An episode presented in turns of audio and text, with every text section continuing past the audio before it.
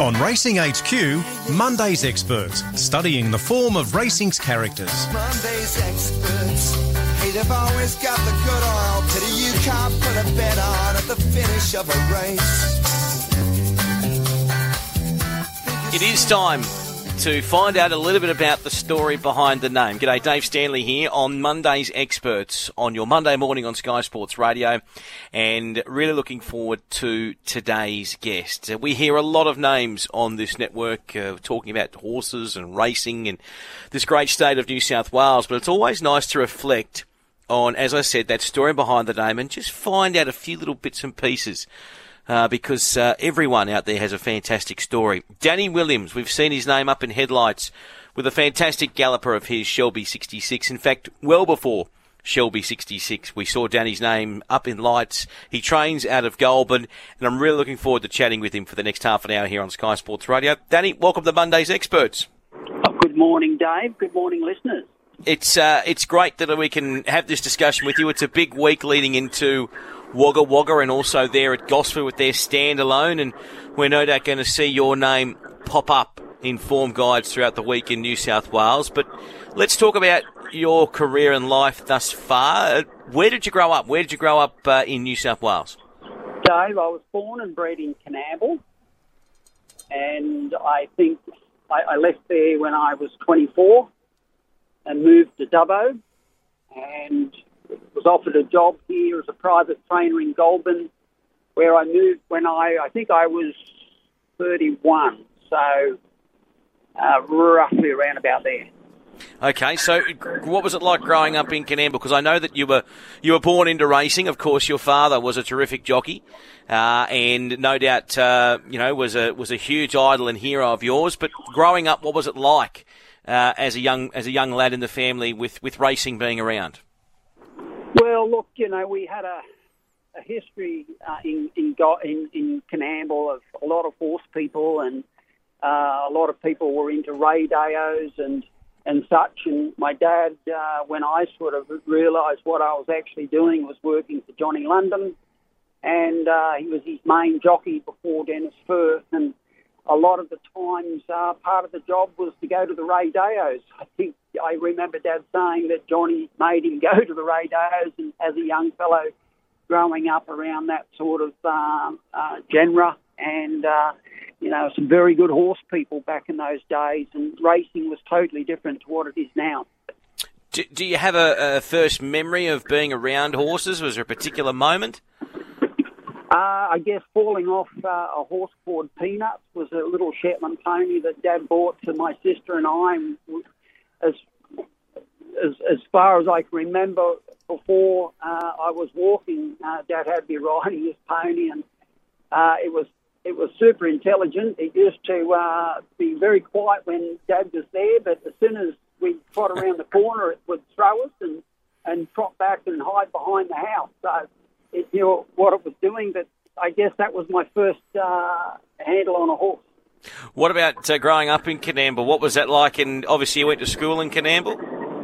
Yeah, I went to school. I was sort of quite athletic myself, and very, very skinny. I wasn't always into horses. I was more into chasing girls and riding motorcycles. So it really wasn't something that, albeit I've perhaps always known that I was going to be in horse racing, it wasn't something that I was chasing in my early teens, albeit I did sort of start pretty early in the stable environment, and I think I was working in the stables around about 12 or 15, 13 years of age. Mm. So I always ask my guests this: if it wasn't racing, was there something else that Danny Williams could have been? I was very good at drawing. I actually have not so much a painting, but a sketch of mine hanging up in the principal's office at the Canberra High School. So back then, wow, when I was going to school, my teacher wanted me to be an architect. So I guess if it wasn't into racing, that was perhaps something that I would have looked at doing. That's fascinating. And where did that come from? Is that just something that you, is there anything in the family that there's been sort of, you know, that artistic flavour, or is it just something that you, through school, enjoyed doing? Oh, Dave, I like sketching horses, and at school, one of the projects was sketching old buildings, particularly things like the school and the local post office, and I realised I had a bit of a, a good touch in what I was doing there, and my principal and main teacher at that time were pushing me to sort of venture into that sort of aspect of a career early on, but at that stage I was not turning up for school because I was working at the races most days. Yeah. So I was going to ask about that. So the races became the priority because it was, you know, and we find that even today, you know, because it was the life living or for your family, wasn't it?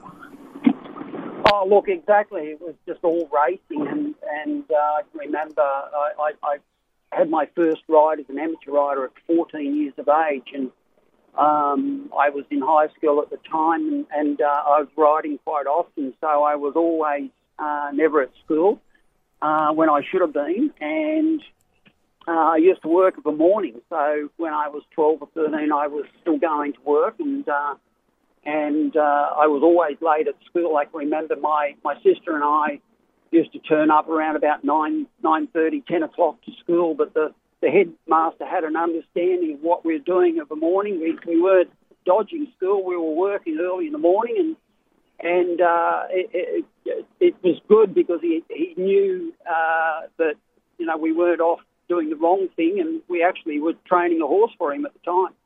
That always helps. That always helps, I'm sure, hopefully tipping him into a winner. We're chatting with Danny Williams this morning on Monday's Experts. So, Danny, you're obviously, your father was a successful jockey. When was the moment that you mentioned you were quite athletic? When was the moment you decided, right, I'm going to, you know, get into to riding? And it wasn't until late you became, professional, was it? No, Dave. Look, I went professional when I was 29. But initially, I was scared of horses, to be honest, because when I was young, as I said, Dad used to throw me on these horses, and it sort of turned me off a little. And we used to go to the rodeos, and they'd put me on the steers and things like that. So it wasn't sort of all glamour, and it sort of pushed me away from the industry somewhat. And I sort of had a bit of a competitive nature in me with my sister, and she used to say, "Oh, I'm a better rider than you." And one day I just said to Dad and Vicky that I was going down to the stables to start riding, and they laughed at me. Oh. Did that give you a bit of fire in the belly, a bit of determination? Yeah, well, look, I've always been a very competitive person, whether it be in sport or racing, and if someone gives me a challenge, I'm always at hand to take them on. My sister, I think, wasn't confident that I'd do that. I can remember sitting on a horse with some collar ropes on it at one stage there, and all I wanted to do was hop off it. But lo and behold, I turned up the next day and started riding work, and I think I had a buster the first day I started riding. What was the fear you had of the horse? I guess just being pushed too early and resenting it a bit that I just got a little bit frightened to begin with. I've always been a very game person, but look, racehorses are very daunting, and albeit I was quite natural at picking it up, it did take me longer than I expected. Because Dad was always such a great horse person. He just expected me to sort of take it up very quickly. Did you feel pressure because he was such a good horse, you know, horse person, that you had to have that same ability straight away? I guess so, Dave. When I, you know, I have it now where I have a knack of being able to ride a horse and the horse just relaxes. My dad had that very early on. I didn't always have that ability, and it used to frustrate me that he could handle horses so well and I couldn't. But I picked it up very quickly, and I think in 6 months I was riding in races. So it didn't take me long from the time that I got going to the time that from riding to race riding. I picked that up very quickly, but definitely the confidence was something that took a while. I think my first gallop I did 3 laps. I wasn't supposed to. I was only supposed to do 1 lap. But, you know, those are the learning curves you have. We're chatting with Danny Williams this morning on Monday's Experts. Danny, I did a bit of reading about you over the weekend. You mentioned that you, first time you're on the horse, you're only meant to do 1 lap and you did 3 laps, but you rode something near nearly 50 winners in your first 3 months of riding at TAB meetings when you switched over to be a professional in 29 when you were 29. Yeah, Dave. My first 5 rides were all winners. I rode, I think I started in February 95, I think it was, and I think I had 48 winners in 3 months and ran 46th in the New South Wales Premiership. When I first started, my first 5 rides were all winners, and my last 8 rides were all winners. So I picked it up very quickly. I was always a good amateur rider, and it didn't take much to turn over. It was just a matter of losing weight. I used to walk around about 62 kilograms, and back then the minimum was, I think the minimum was 53, and the set weight was 56.5, unlike the 61.5 they're riding now. Mm. You did have a bad injury though. I've had plenty of bad injuries, Dave. Yeah. I'm a bit like the Bionic Man. I'm pretty much rebuilt. I had a bad injury when I was here in Goulburn. I rode a horse called Kopi Luwak for the first time, and he bucked and threw me in the air, and I landed on my groin, and I heard a pop, and I was concerned that it might have been one of my testicles coming at the time, and it was my pelvis being sheared apart, and the horse continued to buck, and it basically tore my right leg away from the back of my sacrum, and I ended up in hospital. I had 2 operations and 56 days laying down on my back. So it was quite a bit of time sort of out injured at that point of time. That wasn't your first injury, obviously, though, Danny. I mean, often when I've had discussions with participants that have been involved in either race falls or incidents, the mental process to get back to what you're doing. I mean, you're laying there, as you said, for 56 days. Did you think at the time, this isn't for me? No, never, Dave. I've had a lot of injuries. I've been kicked in the face. I've had 26 mattress stitches in the side of the face. I've had 4 different types of sutures in my eyes, around my eyes, where I've been kicked. I was kicked in the mouth and dislocated my jaw, and I ended up having 6 stitches to put the side of my lip together. I could nearly write a book about the injuries. I've torn my rotator cuff off, landing off a horse, and my right arm ended up behind me, and I've been kicked that many times. Stitches in my knees, my shins. You know, I've had quite a bit of wear and tear, including broken noses, quite a few broken noses.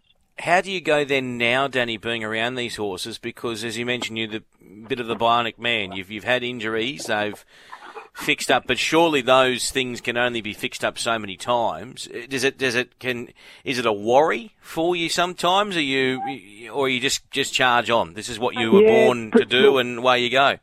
I think the racing people in general, particularly horse trainers and jockeys and track work riders, they're pretty tough people. And I've been brought up that if I wasn't able to do it myself, I couldn't continue to do it, and even when I broke my pelvis a month later out of hospital, I was riding again, and I've always had that mindset that I'm a bit invincible at times, and I bounce back pretty good. out of most injuries, but never have I sort of thought that I'd give it away. We're chatting with Danny Williams this morning. Danny, let's talk about some of these horses you've had. I mean, obviously Shelby 66, the current listener would know, but going back through some of your great horses, Wasted Emotions was a cracker for you. Core Connection, who won that Canberra Cup. I mean, some of these horses that you've had, and obviously I remember when you took Cape Britain up to win, a Queensland Cup at Group 3. When you were training for Alan, of course, and we've sort of jumped away from that. That's a big part of your story, because you were there at Dubbo, and Alan, the opportunity to train for him for that 15 years must have been huge. And I speak, of course, of owner Alan Cardy, the late Alan Cardy.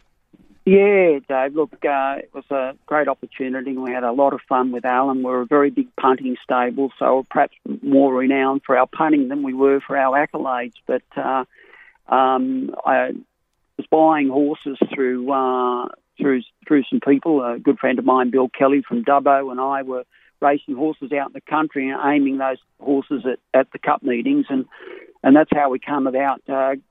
Coming here to Goulburn with Alan Cardy, we bought a few off Alan. We improved them successfully, and Alan said, "Well, you might come and train for me." In my first 12 months, I think I had 89 starters for 22 winners, 22 seconds, and 23 thirds. Wow! And the first horse we ever had, Alan had 2,000 each way at 25 to 1. So we started with a bang. Jeez. Just over the first 12 months, we had Normal Practice ran third in the Group 1 Newmarket behind Iska and Dantelar. And that particular horse won a Sandown Stakes, an Ajax Stakes.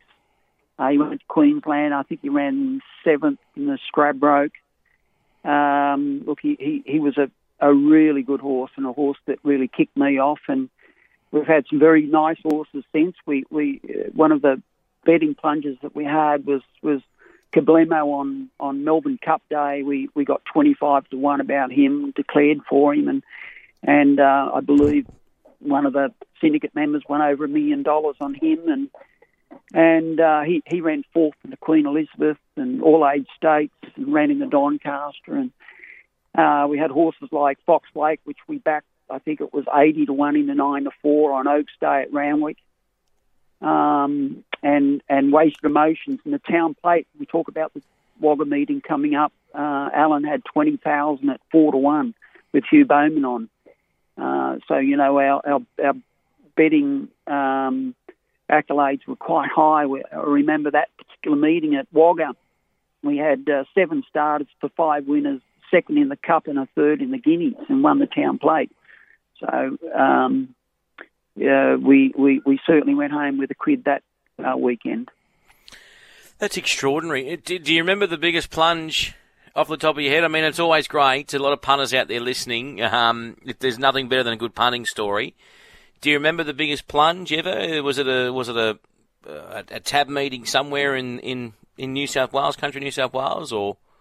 Yeah, as I just mentioned, it was Fox Lake on Oaks Day at Randwick. That would have been the meeting. One. 80 to 1 in the 9 to 4, and I think that even my workers won quite a bit of money that day. I remember one of my work, one of my staff won a calf on that day, and I think we all went home with a quid in our pockets. It was a horse that we took to Canberra. I declared for him. He ran second, pulled up shin sore, and we put him out for spell. He won here at Goulburn, and it's funny enough, he actually worked here prior to winning at Randwick, and jumped out of the back of the truck on the way home. And he got beat at his next start, and we knew how good he was, and he was actually in emergency that morning at Randwick, and I think he was number 20 and drew barrier 20. And the horse couldn't get 1,200 metres, and that particular race was over 1,400. So we got to run that morning because it rained, and we didn't have a jockey until that morning, and we gained the services of an apprentice called Jason Bembo at the time. And I rang Jason at the airport and said, "Look, meet us at the track. I've got a ride for you. Make sure you're there." And lo and behold, we were that confident with the horse winning that just everything fell into line. That's fantastic. What a story. And great too that you know, your staff who could make a quid out of it as well. I think that's the great things when you hear those sort of stories. And how have you always, has it been something, you know, at the time, because you get some trainers out there that don't like talking about the punting side of things. They don't want to get involved with it. They get a bit nervous about it, and that's understandable because a lot of pressure when there's money involved. But you obviously relish that opportunity with Alan. Well, Dave, we grew up in the country in those days during the 70s and 80s. You survived having a punt. You didn't survive training racehorses. And I think that was the difference between now and then, is that we grew up working towards having a bet on a horse, and we might have educated a horse and got it to the races. In those days, you know, roads and feeds, I guess, in those days were different to what they are now. But I guess it's second nature to me that you could set horses up and have a punt. So it was something that never really fazed me very much. I remember a client of ours called Tom Gadsby, who was at the time perhaps the biggest sheep dealer in Australia, had two horses for us, and I think I was only 16 at the time. I remember advice that Tom ever once said to me that... He said, I don't want to know the crap behind the excuses. I just want to know whether they can win or not. And it's something that's stuck with me all of my life. And his minimum bet used to be $10,000. And back then, even on the local bookmakers at places like Canamble and Gilgandra, you know, the bookmakers were fearless back then, and you could have $10,000 on a local horse. Mm-hmm. Nowadays, you're lucky to have $100 on, but back then there was so much money in the betting rings. It was so strong, and I remember Brian Fletcher was a pencil boy back then, and worked for a guy called Shane Hoare. And I can remember us having, I think it was 5,000 on a horse, and Shane said, "Do you want it again?"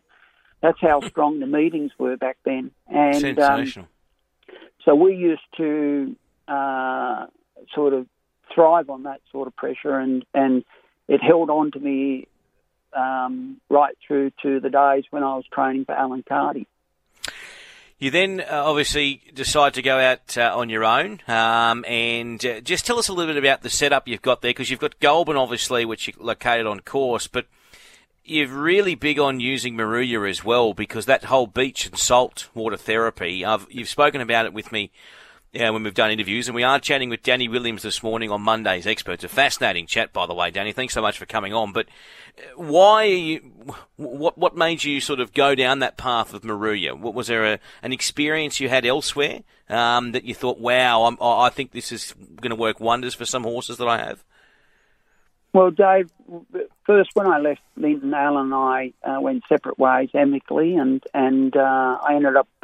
Going to work for Tony McEvoy and running his stable from Sydney for 6 months, and it sort of wasn't for me. So I came home when Guy Walter passed away. Guy's stables basically come available, and I took over the lease. Johnny Bateman was training at the time, and I started off with one horse, and it just grew bigger. And at the time, the club were looking at releasing, so I took over the stables and. We did that for about 4 years, and we looked at branching out. We ran 11th in the Sydney Premiership 4 years ago, four going on 5 years ago now, and we thought we'd expand and open up a stable at Moruya. I think the benefits of the Moruya stable were going to the beach and walking horses in the river, and it's such a great facility there. The surface is very sandy, so it suits those horses, but you can, that you can get off their backs a little and do something different. But here in Goulburn, it's a great facility here. The club are very supportive. We're only an hour and a half from Warwick Farm, so, you know, it's ideally situated. You've got dual highway all the way to Melbourne, basically, and all the way to Sydney, so... You know, as far as training, Goulburn's one of the prime locations, and I think you see it more in Victoria that there's very good trainers that train in the country. Here in New South Wales, we're a little bit behind the times, in my opinion, because Guy had that foresight that, you know, he wanted to move all of his team to Goulburn, and given the facilities here, you can see why. You're 100% right. I think that highway chat is really big, because, I mean, the road to Goulburn now is definitely not like the road coming north, coming down. You've got a much, in my opinion, easier drive to come through. Danny, let's talk about recent times. We speak about, you know, some of the history and some of the great horses you've had. He's hard not to talk about, and you've got some wonderful horses in your stable, and you've got the opportunity now as a country trainer to race for a lot of prize money and race for, you know, Kosciuszko's and also country championships, which have been, and we've spoken about it before, have been extraordinary. But what about this horse, Shelby 66? Do you remember the day he turned up at your stable? Oh, Dave, we bought him at the classic sale. I went out on a limb and spent a lot more money than I perceived I was going to, and we paid $150,000 for him, and he was a horse that we were confident we could syndicate, but as it turned out, we ended up with 45% of him ourselves. So he's a horse that I really liked when I bought him as a yearling. It was a fantastic sort, a great moving horse, and it was very well balanced. So I always had confidence in him running well, but it wasn't until the last, say, 10 weeks that you know, he's just jumped out of the ground, this horse. He's just gone to another level. And I think going back and seeing Alan before he passed away and talking about using the facilities out at Linton, which are some of the best facilities you'll see in any country area in Australia. He's just absolutely thrived since we've been going out to Linton and using the swimming pool. It is extraordinary when you go back through his form. I actually went back the other day and had a look at his first ever run at Wagga back in, 2020, where he may return later this week. So you just think it's the pool. It's just that pool environment. Because he's obviously got a good set of lungs on him too. Dave, he's had a bit of an issue that we didn't sort of put our finger on for some time. He went 2 or 3 preparations and kept pulling up sore every time we started working him fast. So we were a little bit in the dark of what was going on there. We thought it may have been a maturity thing, and we had the horse sent to Sydney where he had a scintigraphy done at Agnes Banks. And it came back that he had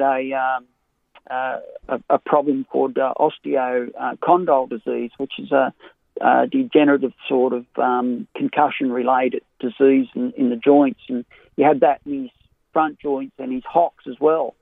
And the vets said that give the horse a bit of time, and whatever he does in the first couple of preparations, that's going to be as good as you're going to get out of him. So, you know, perhaps he's always been a horse that we've not been able to get to the best of his ability due to those problems, because he's such a gross horse. You can't really ever get him fit enough. And even today, we don't ride him. We just trot him on the treadmill, we swim him, and we race him.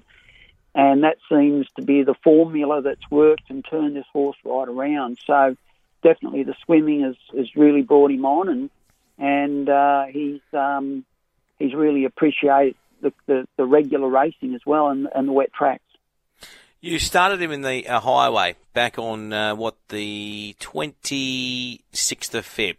Pikey rode him, sat off him, and he came down the middle of the track. And then, of course, we had the challenge stakes, and fourth prize was $22,250. When you threw him in the challenge stakes, was your mindset, well, I've got this horse, he's fit and ready to go, and you know what, owners, if he runs fourth, we pick up 20,000. Was that the thought process, or did you genuinely think he'd be finishing 0.2 of a length off Eduardo? No, not at all, Dave. How it come about? We were trying to get a race under the belt of a horse called Head Start, who were trying to get to the country championships, and my manager Andrew Northbridge said, look, if you're going to nominate that horse for the challenge, let's nominate Shelby 66. So the idea of that was to give him a tick-over run, a similar run to what you would do on a barrier trial. But I did a bit of homework on the challenge states, and over the last 5 years, there's been around about 6 to 8 runners. And I thought, well, he's a shoo-in of picking 5,000 up if we run him, and he has a good barrier trial. So it wasn't so much that we're going there expecting anything but a nice hit out for the horse on a lovely track like Ramwick and soft conditions. So we're basically at that stage aiming to try and get the horse in the country championships. And, you know, like surprisingly, he didn't make the field in the country championships. His rating wasn't high enough. And yeah, the rest was history. He ran in the race. We were expecting to pick 22,500 up, thinking, gee, this is good value. And to be shocked, I was speechless after the race. I just couldn't believe what I saw. What did Tim Clark say to you after the race? I think Tim was shocked as I come back to his head. I think there's a photo of Tim looking across at Nash Rewilla, and I think that says it all. I'm not sure what was spoken about, but I've got a good imagination. He goes then back home, and so he's in the pool at Goulburn there. And we're chatting with Danny Williams this morning on Monday's Experts. There's a few text messages come through, say, who is this chat with? It's with Danny Williams this morning. Danny, the Maurice McCartan is the next part of Shelby 66's journey. Were you nervous going into this? Because obviously he had that good run prior, but... You know, sometimes these horses can just jump out of the ground. It's a different, different track, different scenario. Or were you quietly confident heading in to the Maurice McCartan? No, not at all, Dave. I was very optimistic and I was very nervous. And there was a lot more pressure on us going into the Maurice McCartan than ever before. The horse stunned myself and expert in the game with his challenge stakes run, albeit in the travels that I've experienced in the last 10 weeks, everyone that I've spoken to have said they had something on him at 60+ to 1 in the challenge stakes. That surprised me how much support he had in that race. But no, look, we didn't go in confident. We were hopeful that the horse could repeat, a run 2 or 3 lengths below that and be very competitive and perhaps pick prize money up. But the horse just went to another level and he just grew so much confidence out of his highway win in the Challenge Stakes run. And it was just amazing to see the horse and the character that he showed to really run those horses down in Maurice McCartan. And then, of course, he wins the Maurice McCartan, and then the opportunity arises for the Galaxy. What was going through your mind the week leading up to the Galaxy? Well, Dave, the horse had never done better. He lay down for 2 days after the challenge stakes. He knew he'd gone around. And then in the Maurice McCartan, the horse had put so much of an effort into that run that it took the horse 5 days to recuperate. And he's quite, you knew he'd gone around. But by Thursday leading into it, the horse was jumping out of his skin. And I thought, gee, this horse is going to be right in this race. And we'd sort of half spoken about running in the Galaxy 10 days before, and tentatively booked Robbie Dolan to ride the horse that day, looking for a lightweight rider that Tommy Berry wasn't able to ride the horse at the weights, and we sort of were taking each race a week at a time, so we sort of never went into each race at all confident. We were hoping, but. We're just going along with the journey, but it was amazing that how well the horse came out of that race, and the expectations going into the Galaxy were pretty high of him running well. I remember seeing you afterwards. You were speechless chatting to Greg Radley on Sky Thoroughbred Central.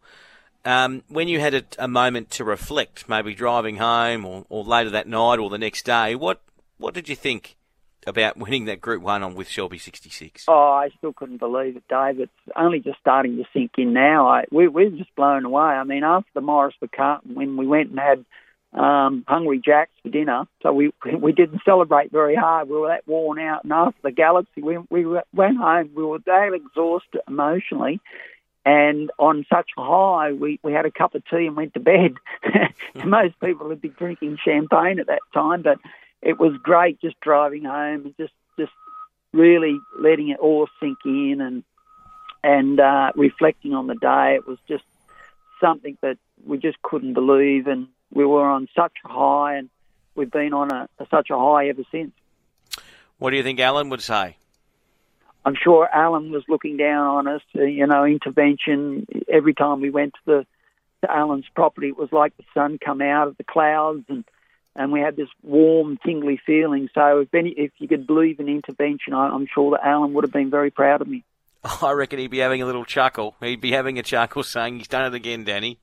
He's taken this horse to a Group 1. Now, I need to ask about this and whether this gets to you.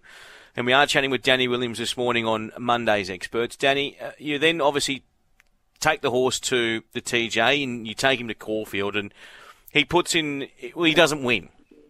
He puts in 2 runs where he runs 7th on both occasions. And then you get people getting on the social media, and it's just the world we live in. Oh, this horse needs a break. He needs a spell. Oh, this poor horse. What do you say to those type of people? Because you're there every day. You're with this horse. We know how good of a horseman you are. What do you say to these people that, want to become overnight trainers online and tell you what to do?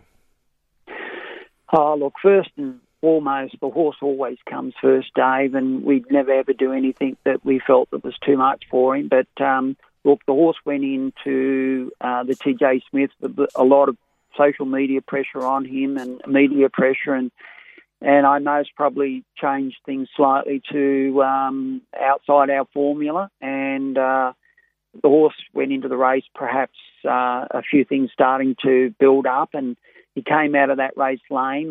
By the Thursday after, the horse was 100% right and ready to go again. And we took the horse to Melbourne based on it raining, and it looked a very nice race for him. And when he got there, he was a little bit slow out of the gates and got a little bit too far out of his ground to be competitive. But all in all, I think that the horse had done very well. He seems like he's come through that particularly well.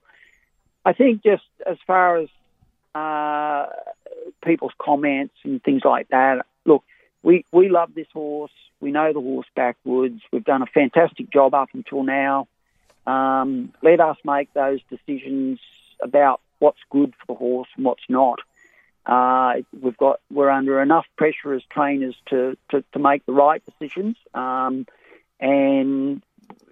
People don't know the real history of the horse. I think that the moment that perhaps you give him a good spell, he may not ever come back. That's the challenge that you have with a horse like him. He's had a history of getting him to the races to where we are now. And whilst the horse is wanting to do it and happy to do it, we'll continue him on. But, he'll race either at Wagga Thursday or Gosford Saturday. And if he doesn't go well enough in those two, or one of those two races, he'll definitely have a break.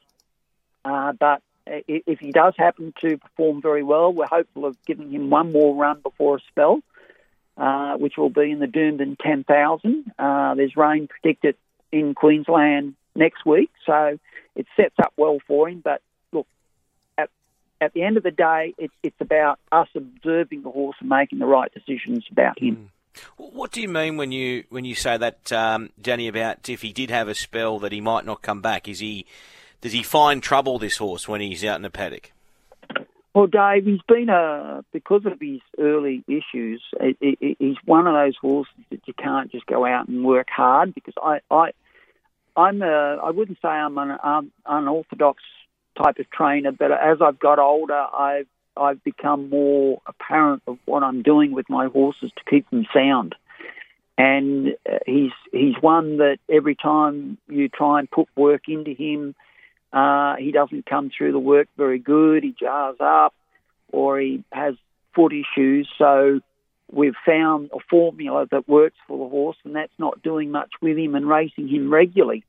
So why not break that formula? And I think when you've got a horse to his level with his rating, as it is at the moment, I think he's around about 103 or 105 rating, they're much more more difficult to place. It's different to when he had a rating of 62. You could run him in the country and get him fit, and he always needed a few runs to get fit because of the way that we work him. So now he's a higher rating horse. You're going to have to pick and choose what races you run in, and the circumstances of running in those races aren't always perfect. So the normal routine of keeping him racing, keeping him fit, no longer exists. So you've got to take opportunities whilst they are available. And if you were to give the horse a spell and he was to come back, there is a possibility, and I'm hoping that I'm wrong, but, I'm not suggesting that it will be.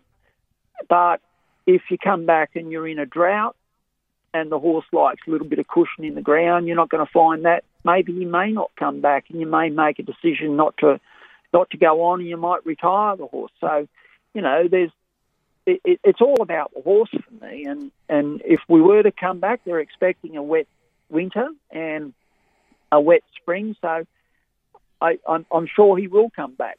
But I'm a realist, and I'm a horseman first, and I've got to have a long-term plan that this could be a scenario. So, for listeners debating over what I should and shouldn't do, I think it's in good hands, and be assured that I'm going to do the right thing.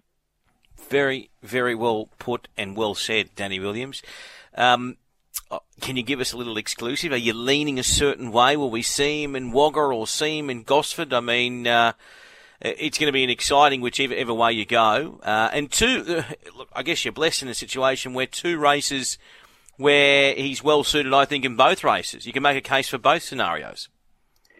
Well, look, we'll accept for both races. At this point of time, there's some showers forecast for Wagga on Wednesday, but we would need those showers for him to run there. Where on the flip side, Gosford have already had rain. You would expect, even if they have a few days of dry weather, that it's still going to have some kick in the ground. So we'll just keep an eye on the weather. I think that we'll decide on Wednesday which race we decide to run in, whether it be Wagga or Gosford, based on what race looks the best and what racetrack looks more suitable given the weather that we're predicted. But look, once again, we'll do the right thing by the horse, and we'll run at the meeting that perhaps produces the best outcome.